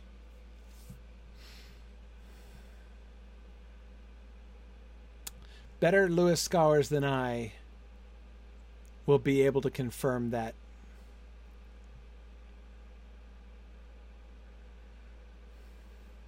I think so, but I can't off the top of my head remember an a, a, an explicit reference.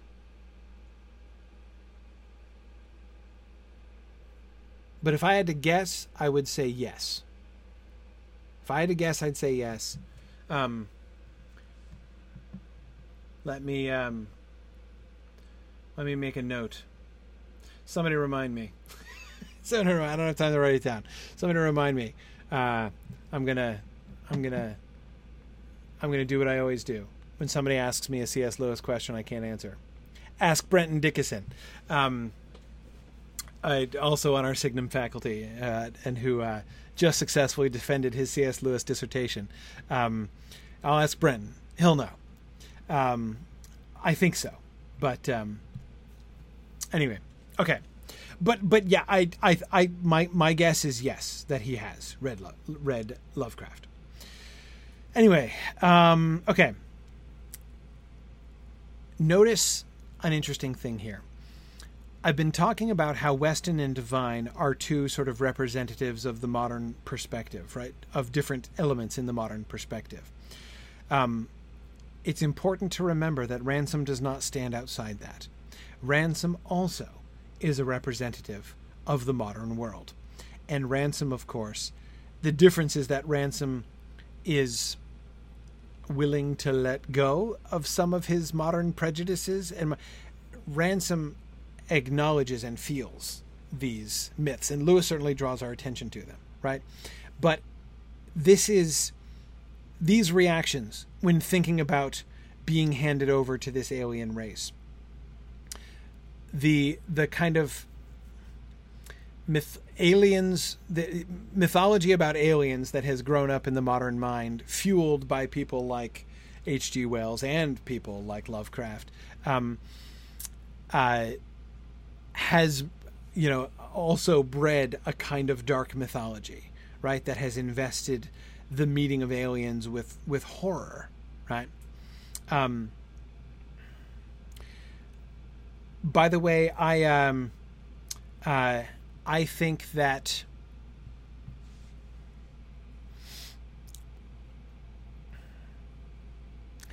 this is another one of those perspectives that's difficult to recapture because so much, so many alien stories since the 1930s have worked to change this, right? I mean, it's kind of hard living in a world that includes Baby Yoda from The Mandalorian, right? To have exactly the same feeling of visceral horror and terror uh, that Ransom has when imagining meeting an alien, right? Um, and that's only the latest example in a long line of much more, uh, uh, uh you know, of, of, some very different uh, concepts of meeting aliens, right? Um, but um, anyway, we will uh, and we will see more of him wrestling with this.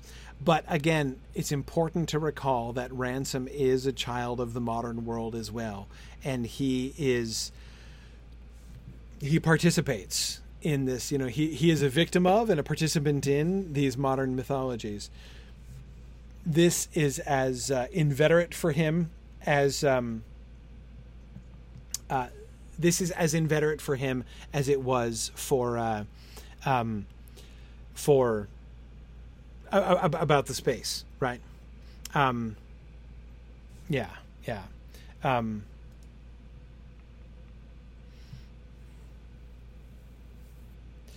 yeah, good.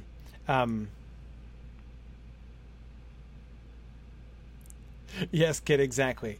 Uh, knowing very little about what we might encounter in other planets, we were expecting to meet more in, uh, to be less intelligent but more pretty than aliens. Yes, exactly. Um,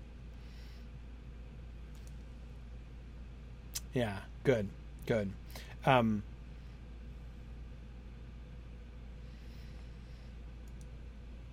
okay, let's keep going. But uh, sorry, one last point about the suicide business at the end this is a big deal, right? Ransom was a pious man. He hoped he would be forgiven. Lewis is making this extreme statement, right? Ransom operating within the perspective that he has always had as a member of as a you know member of the modern world in this moment that he is imagining this being handed over to an alien race for sacrifice he cannot he is overpowered completely by it it is so strong these feelings of horror and terror are so strong that they overcome even his moral convictions, which are very, very strongly held. Right? He is a pious man. He very strongly believes that suicide is wrong, that suicide is a sin. But in the face of this, all he can do is hope to be forgiven. Right? Um, so, one of the things that Lewis is pointing out is how even if you don't just line up with the modern world. Even if you are deviating from the modern world insofar as to be, say, a Christian, um, you are these two sort of competing mythologies will still like be at war within you and the one can easily overcome the other as we see it doing here. Um, okay. Interesting. So yeah takako's pointing out that lovecraft died in 37 and uh, Out of the Silent Planet was written in 38. Yes, but his Lovecraft's um, stories had already been published, hadn't they, for some time by that time? I know that Lewis was reading like weird tales and scientific, like science fiction, um, you know, magazines and stuff like that. Like he definitely read that stuff. Um, yeah. Yeah, that's why I th- that's why I assume he has, because, um, because you could definitely find Lovecraft in those kinds of uh, in those kinds of of uh, periodicals. Um, okay, good. The Call of Cthulhu was published in 28. Yeah, yeah. I think it's, I think it's, I think it's possible. Um, Okay, excellent. Robert, thank you. Robert Brown, always so faithful uh, in uh, doing research for me. Robert has been uh, correcting my errors and supplying my deficiencies for many, many years uh, in these classes and, and through my podcast. Thank you, Robert. Robert is quoting Dale Nelson, who says, It's virtually certain that Lewis was buying the, the, the, the magazine Astounding in the mid 30s when the Lovecraft stories appeared there. In his book, The Great Divorce, he acknowledges influence from a story published in an American science fiction magazine. That's what I was thinking of, Robert, when I just said that. Uh, this story was Colossus by Donald Wandrei, published in the January 1934 issue. Um, yeah, so I, it's it's it is definitely known that Lewis was reading these science fiction journals, uh, or not journals, but these science fiction uh, uh, magazines and collections. Um, so that's why I believe again I can't I wish that I um I wish that I could think of a reference somewhere in Lewis's works explicitly and unquestionably to Lovecraft. Um, but I can't come up with one off the top of my head. Um, but yes, I certainly agree that it seems uh, it seems to me very very likely that he that he had read him. Um, Yes, Amber. Amber says Lewis was reading the right magazines. Yes, exactly. Uh, that's exactly right. Um, okay. Yeah, Takako, I, I, I, I would not surprise me if H.P. Lovecraft. Takako was just saying that Lovecraft uh, might have hated the space trilogy. I, I think that's very possible. Very possible. Okay. All right. Hey, guess where we where we are? Chapter six, like I said, we'd get to. Um, this is his uh, um, experience as they're descending into the atmosphere of Malacandra, and he is experiencing the diminution of the light. And it became certain, too, though the phenomenon was hard to seize, that the light was less overwhelming than it had been at the beginning of the voyage. It became certain to the comparing intellect, but it was difficult to feel what was happening as a diminution of light, and impossible to think of it as darkening, because while the radiance changed in degree, its unearthly quality had remained exactly the same since the moment he first beheld it. It was not like fading light upon the earth, mixed with the increasing moisture and phantom colors of the air. You might halve its intensity, Ransom perceived, and the remaining half would still be what the whole had been, merely less, not other. Halve it again, and the residue would still be the same. As long as it was at all, it would be itself, out even to that unimagined distance where its last force was spent.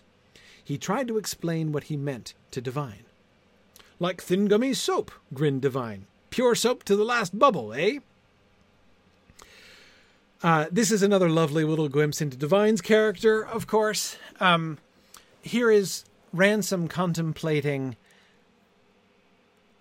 Remember, what was it that um, Weston was hoping that this journey might put within their reach? Infinity, and therefore possibly eternity. And this is exactly what Ransom is contemplating, right? Ransom has, in a very different sense, been given eternity and infinity, right? He has been brought through this journey to experience infinity and eternity in new and different ways. And this realization, as the as the light is diminishing, as they descend, um, uh, or as they approach, I guess I should say, uh, he's beginning to understand how even as like yes, the further away from the sun you go, the less its light become it, the, the less intense its light becomes, right? That's known. That's definitely going to happen. Um, but that doesn't mean that this this power, this this this mythic potency of the heavens that he's imagining here, would tail off, right? Um, uh, anyway, yeah, and then, um, but Devine. what's Devine's closest approach to trying to understand what Ransom is attempting to explain to him about infinity and eternity? An advertising slogan, right? He makes a joke comparing it to an advertising slogan pure soap to the last bubble, right? He can't even remember the name uh, of the particular soap, right? That's being uh, uh, that's being advertised. Um,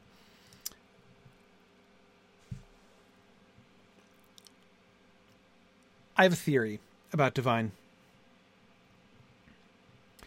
There's a word that Lewis and Tolkien both use sometimes, almost never in within their well, very rarely in their fiction, but not infrequently in their um, not infrequently in their pro in their in their in their nonfiction prose, their essays that and I've never been 100% sure that I know exactly what they mean by this word.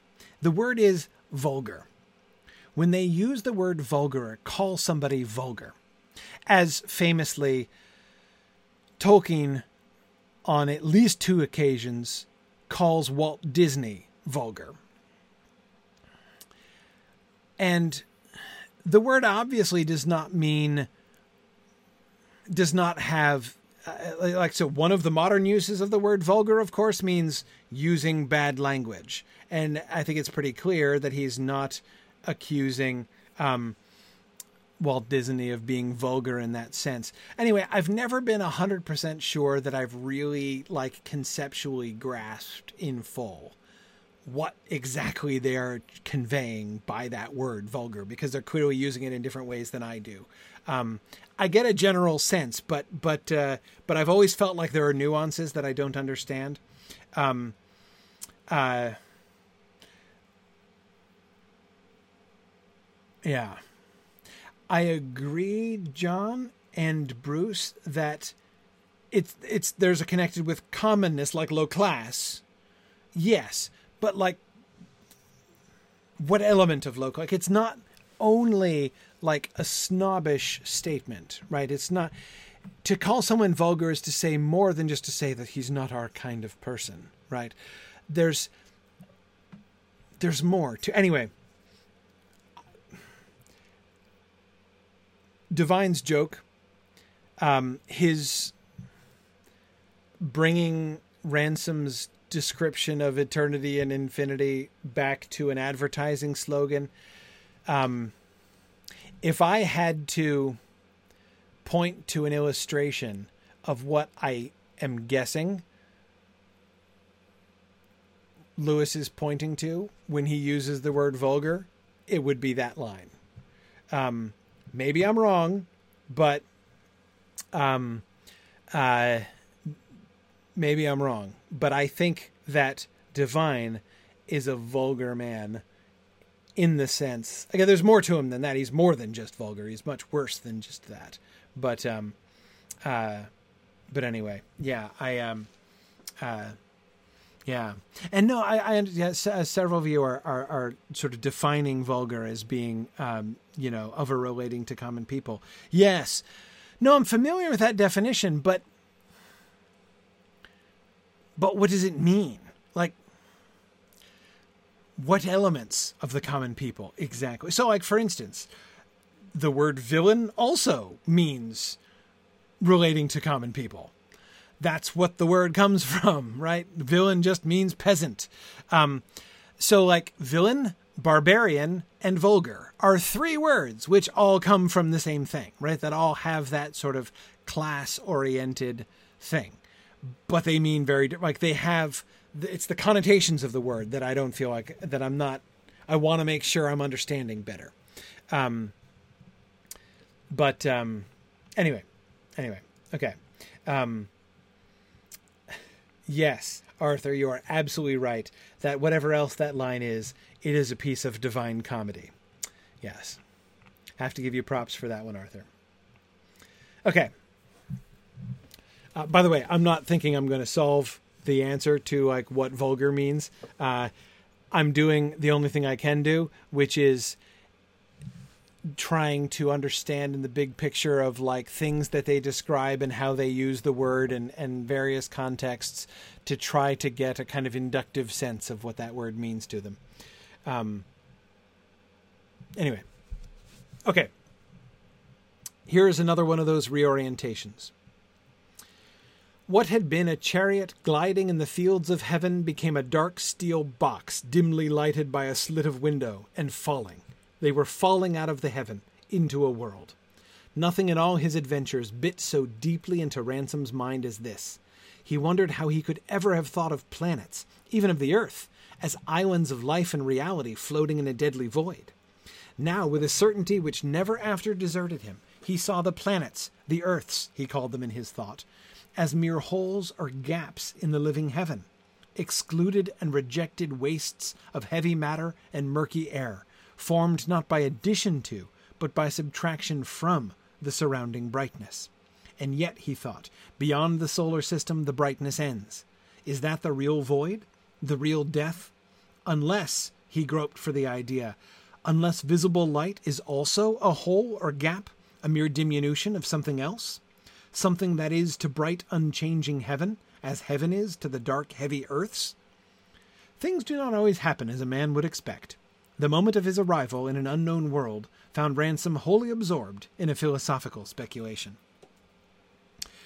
Um, this reversal of that modern mythology, and this is the space mythology, right?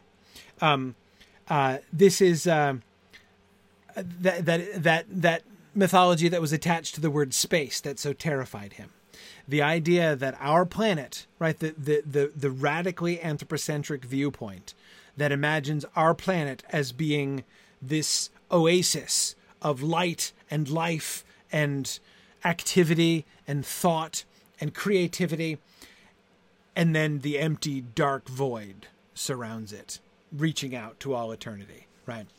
Um, this, by the way, loops back around thinking of the heavens and of space to one of the points that Lewis makes, I think, very convincingly, very very appropriately, when talking about the the shift from the medieval to the modern viewpoint. A lot of modern people talk as if the shift from the modern the the the the old geocentric concept of the solar system uh, the shift from the geocentric to the heliocentric solar system was a shift making man less central, less important. Um, it is the opposite of what actually happened. Um, and Lewis has shown this very clearly when you look at how medieval people actually talked about the geocentric world. They believed, yes, that the Earth was the uh, was the sort of the geometric center of the solar system, but it wasn't the most important thing. It was the opposite. It was the offscouring of the universe. It was the garbage tip of the solar system. Um, another pop quiz. According to Dante, what is at the center of the world? What is the very center of the entire solar system? Satan. Exactly. Wait, and good. David's got it. More specifically, Satan's genitals. Yes, Satan's penis is the center of the world, like literally at the gravitational center of the earth. Um, uh, exactly, exactly. Um, hell is the center of the world. Satan is at the center of hell. Satan's genitalia are at the center of Satan. Um, the very uh, gravitational center of the world is Satan's groin. That is to say, being the center does not mean it's the most important. Um, and and also, by contrast, if you read the writings of people like Galileo and others, they saw the shift, right? The the reconception of the solar system not as a demotion of the Earth. Like we no longer can we deceive ourselves that the Earth is the most important thing in the solar system. They saw it as a promotion. They said now the Earth can take its place among the heavens, right? Now we know that we are operating on equal. This was a step in the direction of humanism and the Enlightenment, a step in the direction of an elevated view of the importance of man, um, not the other way around. So Ransom's shifting of perspective here, this final, his final um, um, solution, right? His final uh, um,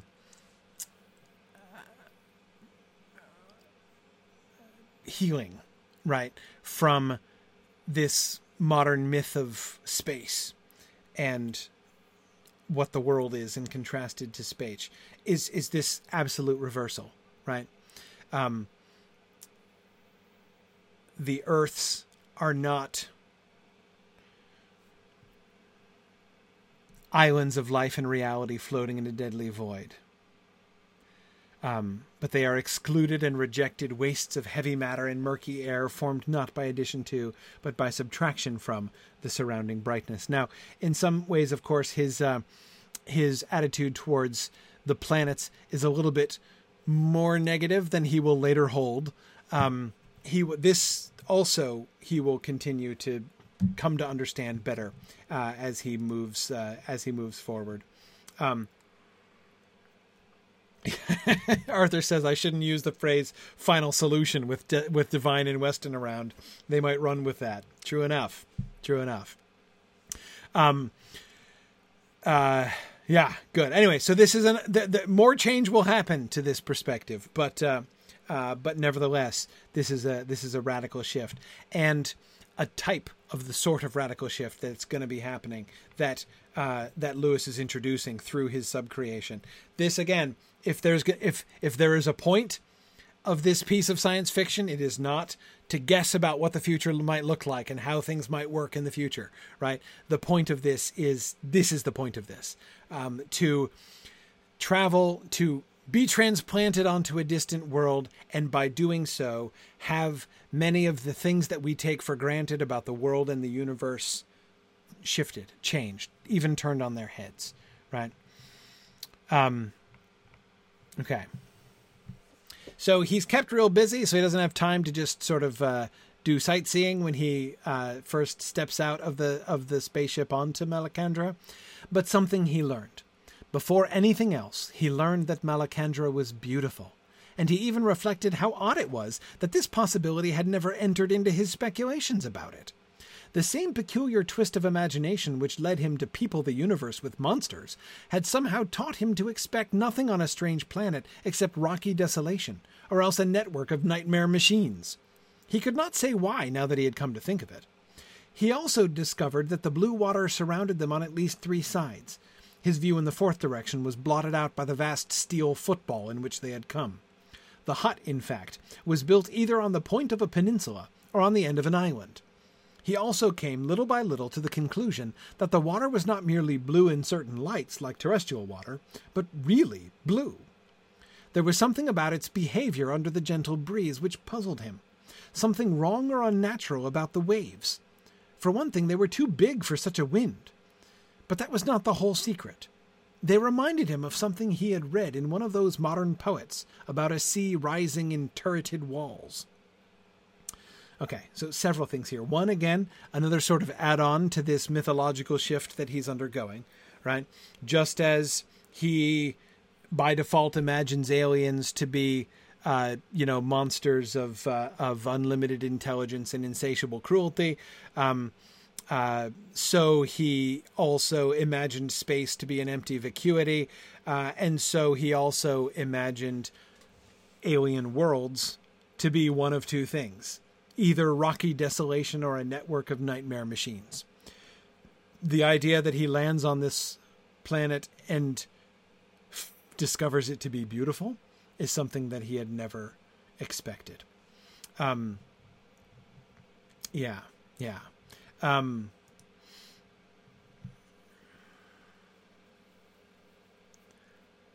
David asks, How much uncertainty are we as readers supposed to have about which planet they're on?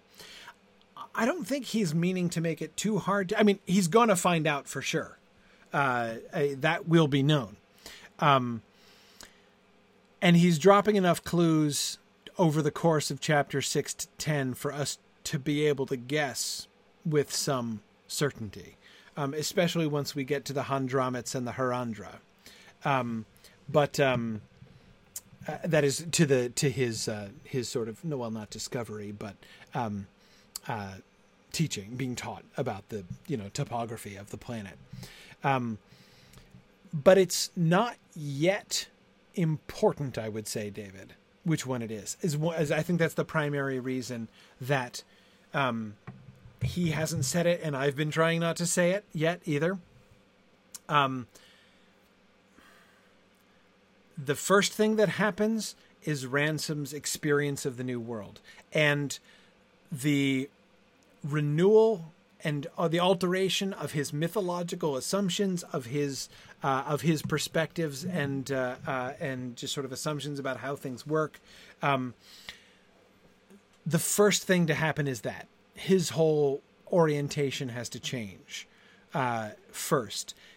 After that, he learns not only which planet this is, but its place and how it relates. So basically, identifying this planet with which planet in earthly terms it is is part of the process of Ransom's applying his new perspective to the larger issue, but basically looking back towards Earth, essentially. Um, yeah, yeah. Um,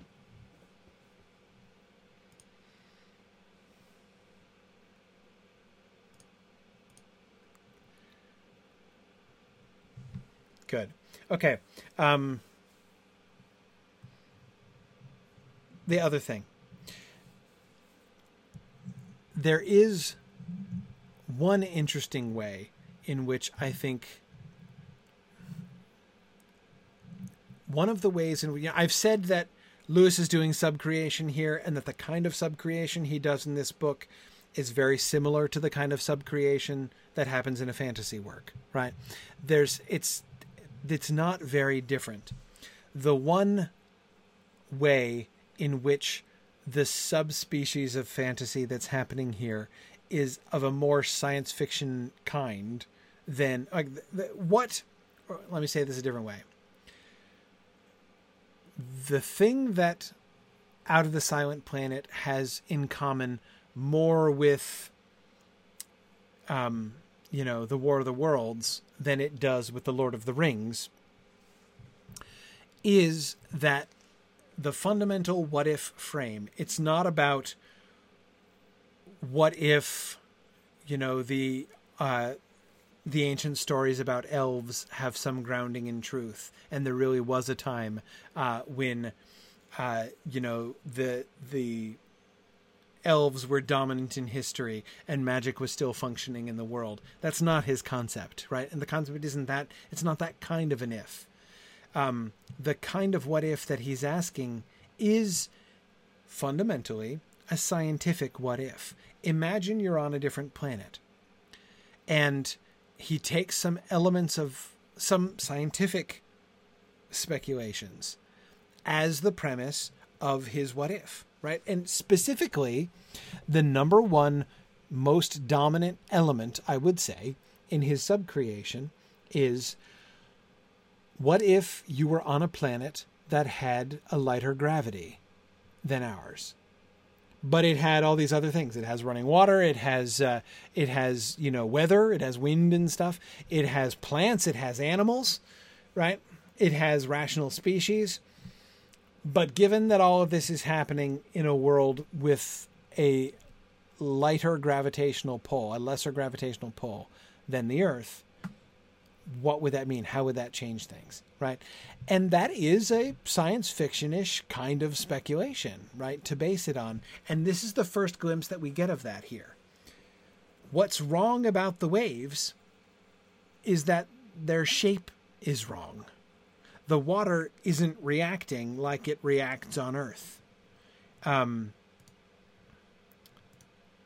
it's it looks like turreted walls, right? The the waves are too tall and pointy. They shouldn't be that tall and pointy. Water is not behaving on this planet like it behaves on Earth because the gravity is lesser, right? And we see this, of course, uh, in many of the things that he sees and is impressed by right away. Baffled by this, he turned his attention to the nearer shore beyond the shallows. The purple mass looked for a moment like a plump of organ pipes then like a stack of rolls of cloth set up on end, then like a forest of gigantic umbrellas blown inside out. It was in faint motion. Suddenly his eyes mastered the object. The purple stuff was vegetation. More precisely, it was vegetables. Vegetables about twice the height of English elms, but apparently soft and flimsy. The stalks, one could hardly call them trunks, rose smooth and round and surprisingly thin, for about forty feet, Above that, the huge plants opened into a sheaf like development, not of branches, but of leaves, leaves large as lifeboats, but nearly transparent. The whole thing corresponded roughly to his idea of a submarine forest. The plants, at once so large and so frail, seemed to need water to support them, and he wondered that they could hang in the air. Lower down, between the stems, he saw the vivid purple twilight, mottled with paler sunshine, which made up the internal scenery of the wood. What would plants be like growing in a world with lower gravity than ours, right? And here's here is his speculation, right? Here's his answer. Here's his subcreative answer to the what if, right? Um, plants don't grow this way on Earth because they would collapse under their own weight, right? But if they didn't collapse under their own weight, they might grow very differently, right? And this is a really, um, um, this is really fun, Nancy. I, you are absolutely not alone. Um, in if you if the if the description of the Malacandrian landscape makes you imagine Dr. Seuss drawings, you are very much not alone. Uh, I find Dr. Seuss's images uh, to sort of infect my imagination uh, at many points when I am listening to the description of the Malacandrian uh, countryside here. Okay. Almost out of time was at least part random, uh, ran, random ransom from uh, Weston and Devine. At first, he could not see clearly what they were pointing at. There seemed to be some paler and slenderer plants that he had than he had noticed among the purple ones. He hardly attended to them, for his eyes were busy searching the ground, so obsessed was he with the reptile fears and insect fears of modern imagining. It was the reflection of the new white objects in the water that sent his eyes back to them. Long, streaky, white reflections, motionless in the running water. Four or five, no, to be precise, six of them. He looked up. Six white things were standing there. Spindly and flimsy things, twice or three times the height of a man. His first idea was that they were images of men, the work of savage artists. He had seen things like them in books of archaeology. But what could they be made of, and how could they stand? So crazily thin and elongated in the leg, so top heavily pouted in the chest, such stocky, flexible looking distortions of earthly bipeds, like something seen in one of those comic mirrors. They were certainly not made of stone or metal, for now they seemed to sway a little as he watched. Now, with a shock that chased the blood from his cheeks, he saw that they were alive, that they were moving, that they were coming at him. He had a momentary scared glimpse of their faces, thin and unnaturally long, with long drooping noses and drooping mouths of half spectral, half idiotic solemnity. Then he turned wildly to fly and found himself gripped by Devine. Okay. Notice the fundamental bias of Ransom's point of view.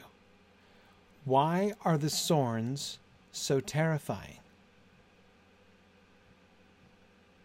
Why are the Sorns so terrifying to him? Can you see the pattern in his description? We'll end after this. This is our last slide. But can you see the pattern in his description?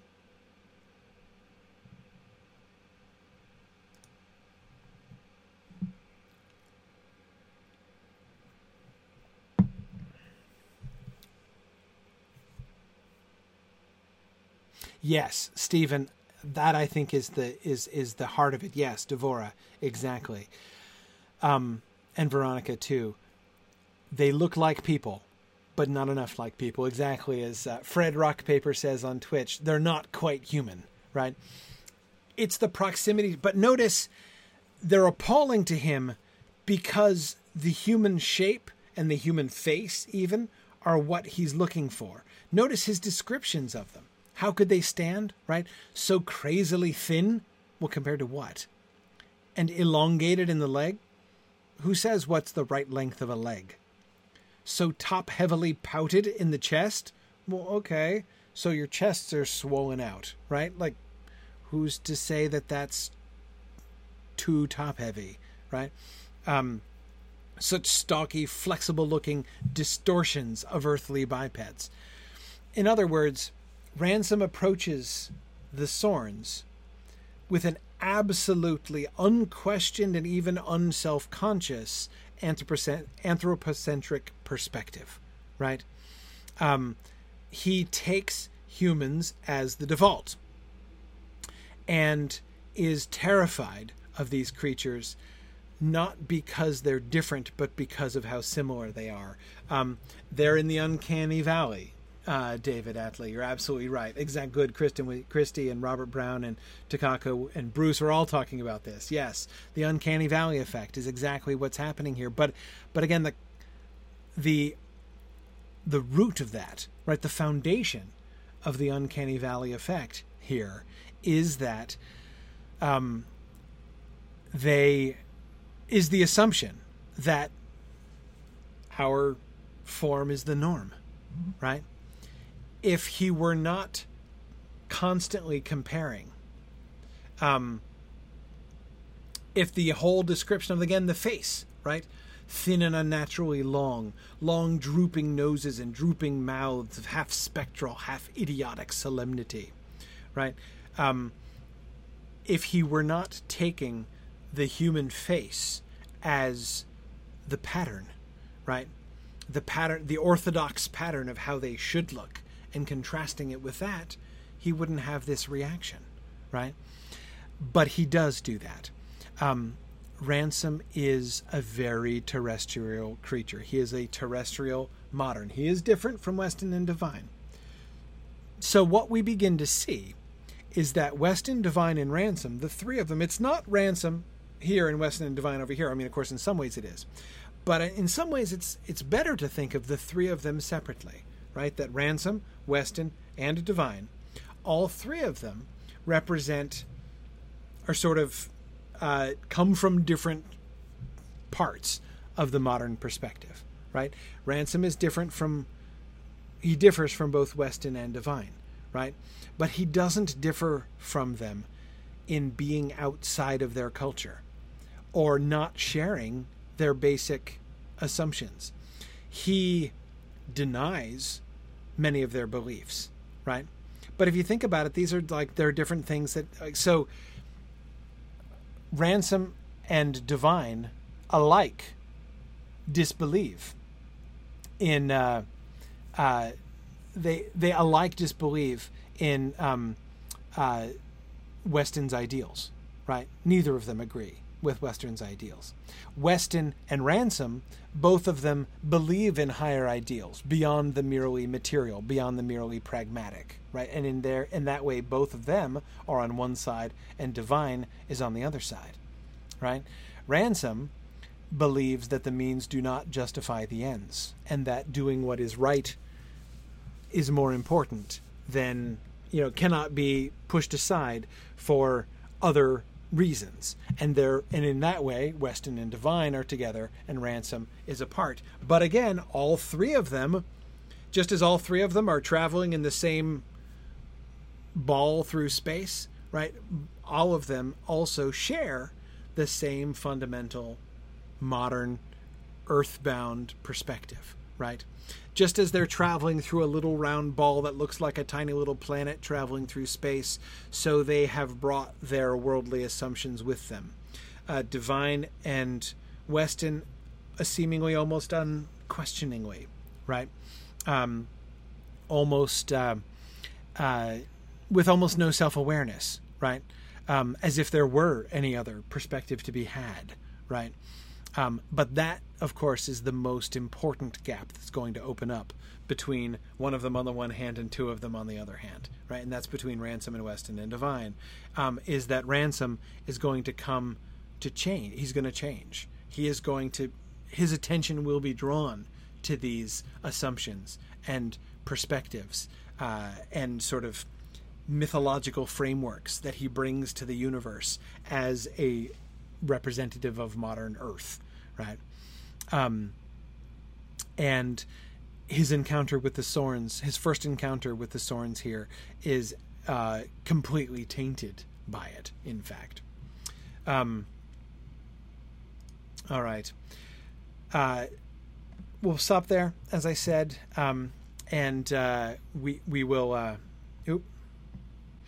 Okay, hey uh, folks on Twitch. So it looks like my GoToWebinar just crashed exactly after I said we'll stop there this week. So I'm gonna uh, stop there this week.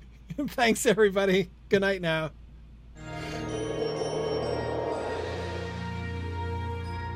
The Mythgard Academy has been offering in depth discussions of awesome books and films since 2013, completely free to attend and free to download. If you've enjoyed our discussions and would like to help them continue, please consider donating at signumuniversity.org/fund.